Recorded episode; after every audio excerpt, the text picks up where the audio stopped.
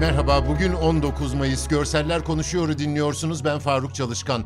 on dokuz Mayıs Atatürk'ü Anma Gençlik ve Spor Bayramı, yeni tip koronavirüs önlemleri çerçevesinde düzenlenen törenlerle kutlanıyor. Bu etkinliklerden biri Beştepe Millet, Kongre ve Kültür Merkezi'ndeydi. Burada konuşan Cumhurbaşkanı Recep Tayyip Erdoğan, "Kudüs'te, Gazze'de ölen çocuklar değil, insanlığın bizatihi kendisidir" dedi. Eğer bugün Kudüs'te yaşananlara sessiz kalırsak, yarın sıranın diğer mukaddes şehirlerimize de geleceğini biliyoruz.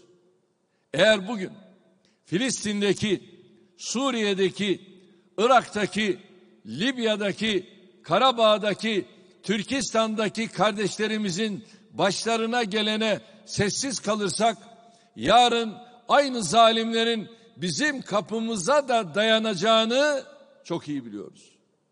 Eğer bugün tarihin üzerimize yüklediği sorumlulukların gereğini fedakarca yerine getirmezsek, üzerinde yaşadığımız toprakları bize zaten çok görenlerin yarın tepemize bineceğini de biliyoruz. İsrail'in Gazze şeridine düzenlediği saldırıda Anadolu Ajansı kameramanı Muhammed Dahlan yaralandı. İsrail savaş uçaklarının Gazze kentinde bir eve düzenlediği roket saldırısında Dahlan'ın ayağına şarapnel parçası isabet etti. Dahlan görev başındaydı. Sedyede acılar içinde görüntülenen Muhammed Dahlan'ın üzerinde "Pres" yani basın yazısı olan mavi çelik yeleği bulunuyordu. Afet ve Acil Durum Yönetimi Başkanlığı, İzmir'in Menderes ilçesinde dört virgül üç ve dört virgül iki büyüklüğünde iki ayrı deprem meydana geldiğini bildirdi.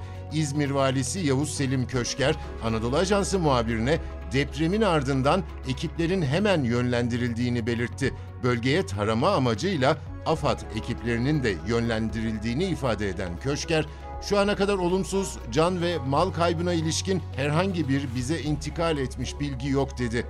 Milli Savunma Bakanlığı, Pençe Yıldırım Operasyonu kapsamında Irak'ın kuzeyindeki Avaşin-Basyan bölgesinde üç P K K'lı teröristin daha etkisiz hale getirildiğini bildirdi.